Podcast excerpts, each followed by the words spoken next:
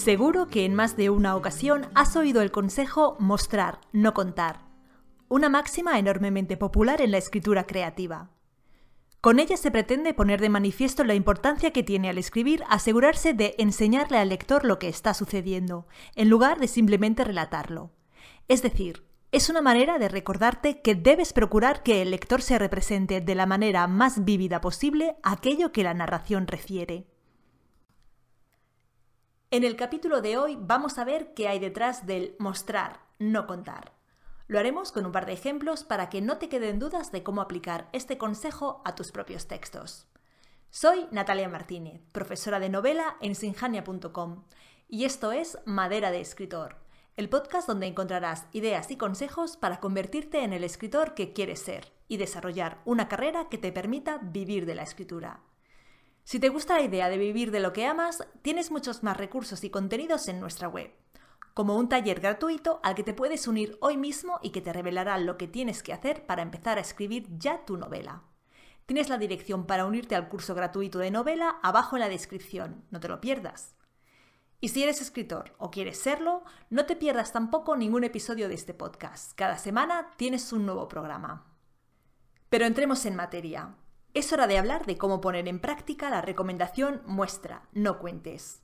Es decir, cómo lograr que el lector sea capaz de representarse lo que escribes, cómo hacer que vea lo que sucede y cómo conseguir que las palabras no sepulten la acción.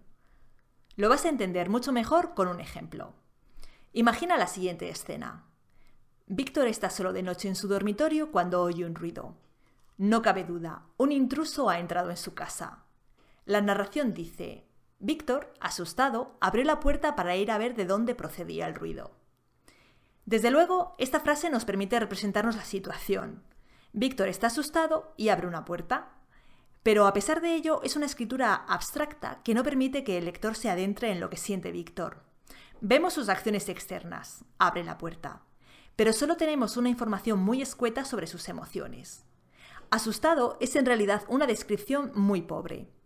En resumen, estamos contando, pero no mostrando. Un escritor hábil pondría más atención en lo que le sucede a Víctor. Lo describiría descalzo y en pijama, vulnerable al no llevar ni siquiera la coraza social de su ropa de calle. Narraría cómo agudiza el oído tratando de escuchar nuevos ruidos y cómo abre la puerta con sigilo para no alertar al posible intruso.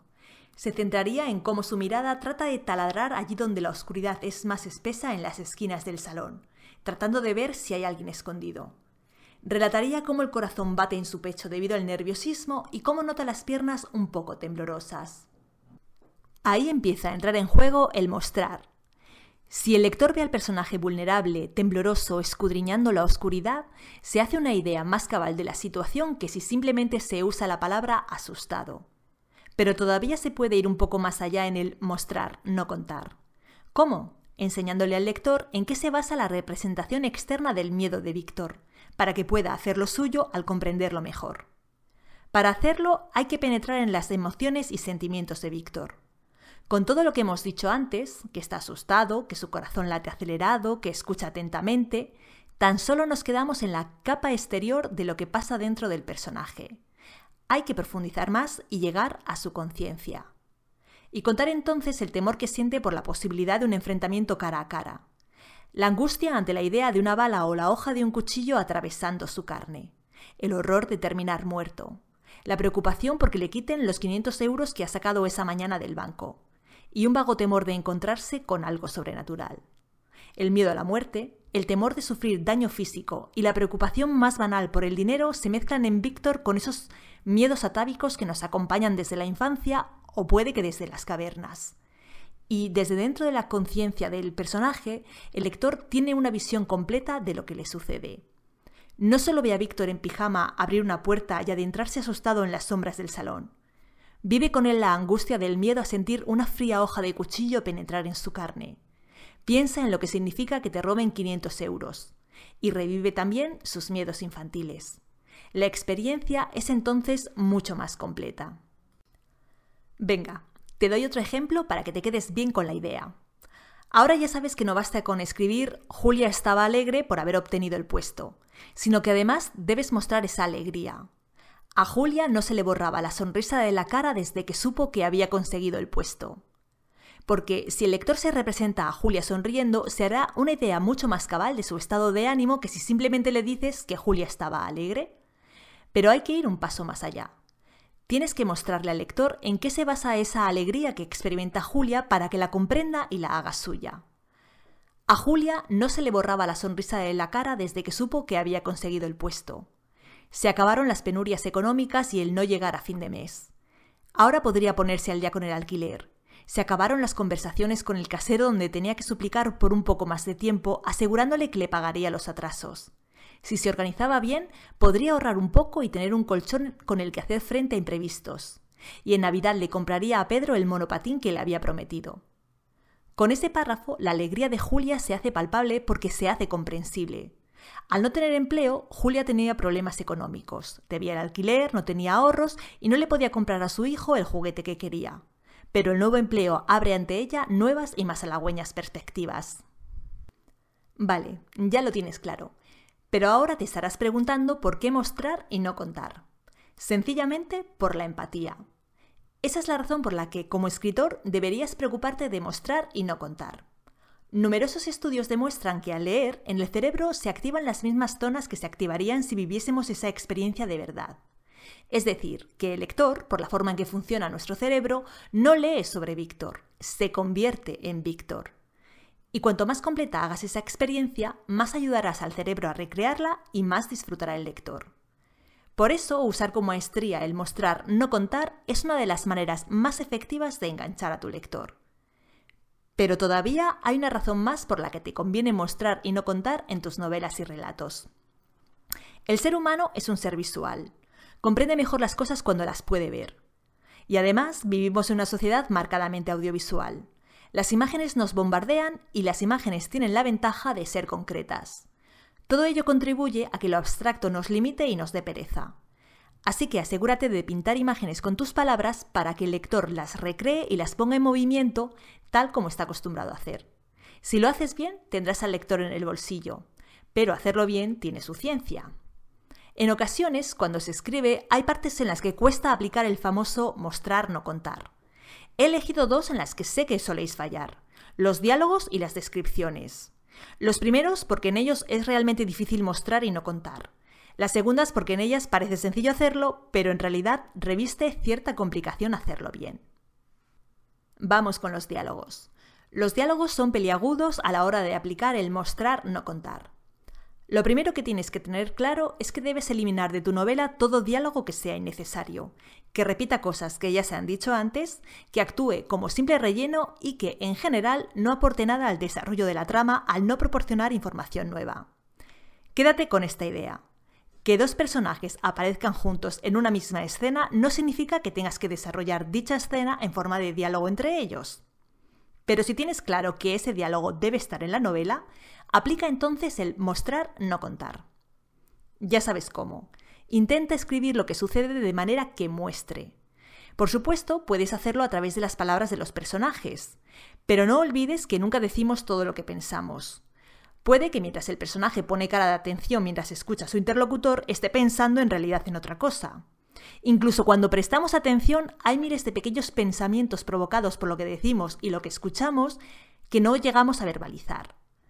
Pero es que además callamos cosas a propósito, con finalidades que no desvelamos, o bien decimos medias verdades o incluso mentiras enteras. Las palabras de tus personajes tienen matices que debes mostrar para hacer efectivo el mostrar no contar. Así que te recomiendo apoyarte sin miedo en el narrador y dejar que sea él el que cuente lo que se esconde debajo de la superficie del diálogo. Respecto a las descripciones, en principio parece fácil mostrar y no contar cuando se escriben. A fin de cuentas, estás describiendo, mostrando, entrando en detalles que permiten que el lector se represente una estancia, una persona, un paisaje. Sin embargo, es más común de lo que piensas que el escritor, al describir, se olvide de relacionar lo que describe con el personaje, la acción y el conjunto de la novela. Describir algo en detalle puede resultar muy interesante, pero solo si esa descripción afecta de alguna manera al personaje. Por ejemplo, el paisaje que se ve por la ventanilla del tren no tiene importancia si el personaje va enfrascado en la lectura de un libro, pero sí la tendrá si esa descripción ayuda a transmitir una idea al lector.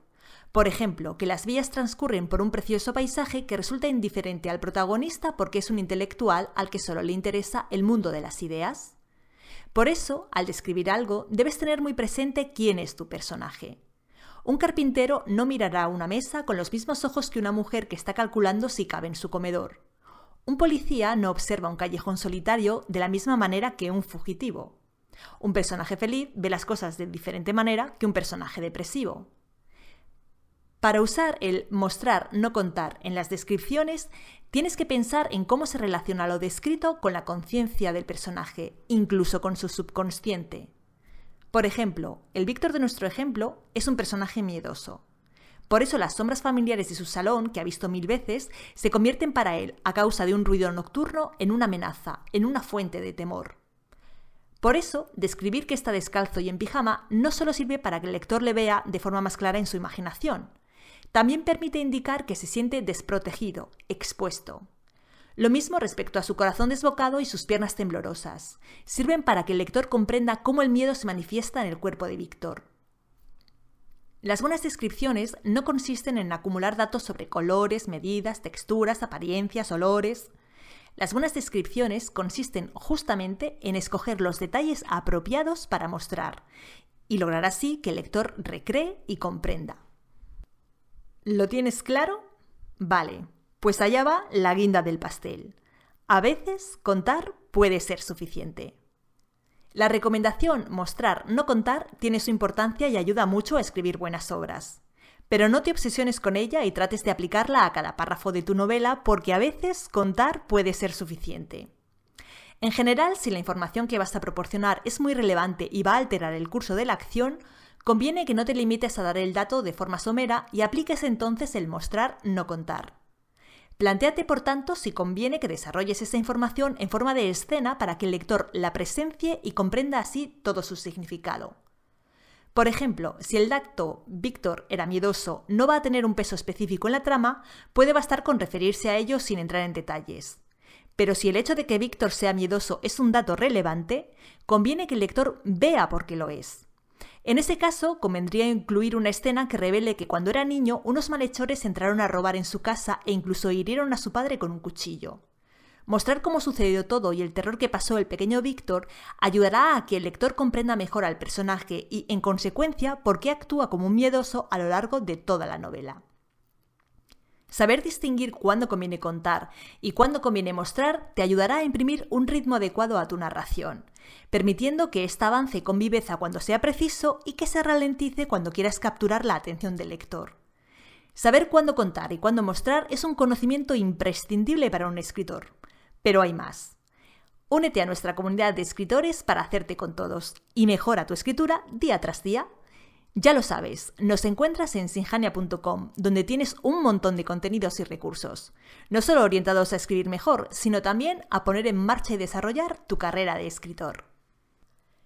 En la web hablamos de marketing, de productividad, de autopublicación, vamos, de todo lo que te interesa. Puedes leer alguno de nuestros artículos o hacer uno de los talleres gratuitos que tenemos para ti mientras aguardas el próximo episodio del podcast. La próxima semana, mi compañero Edu Molina te hablará de la marca personal del escritor y te contará los tres pilares para que la tuya sea una marca potente que llegue a tus lectores. Si todavía no lo has hecho, suscríbete al podcast y no te lo pierdas.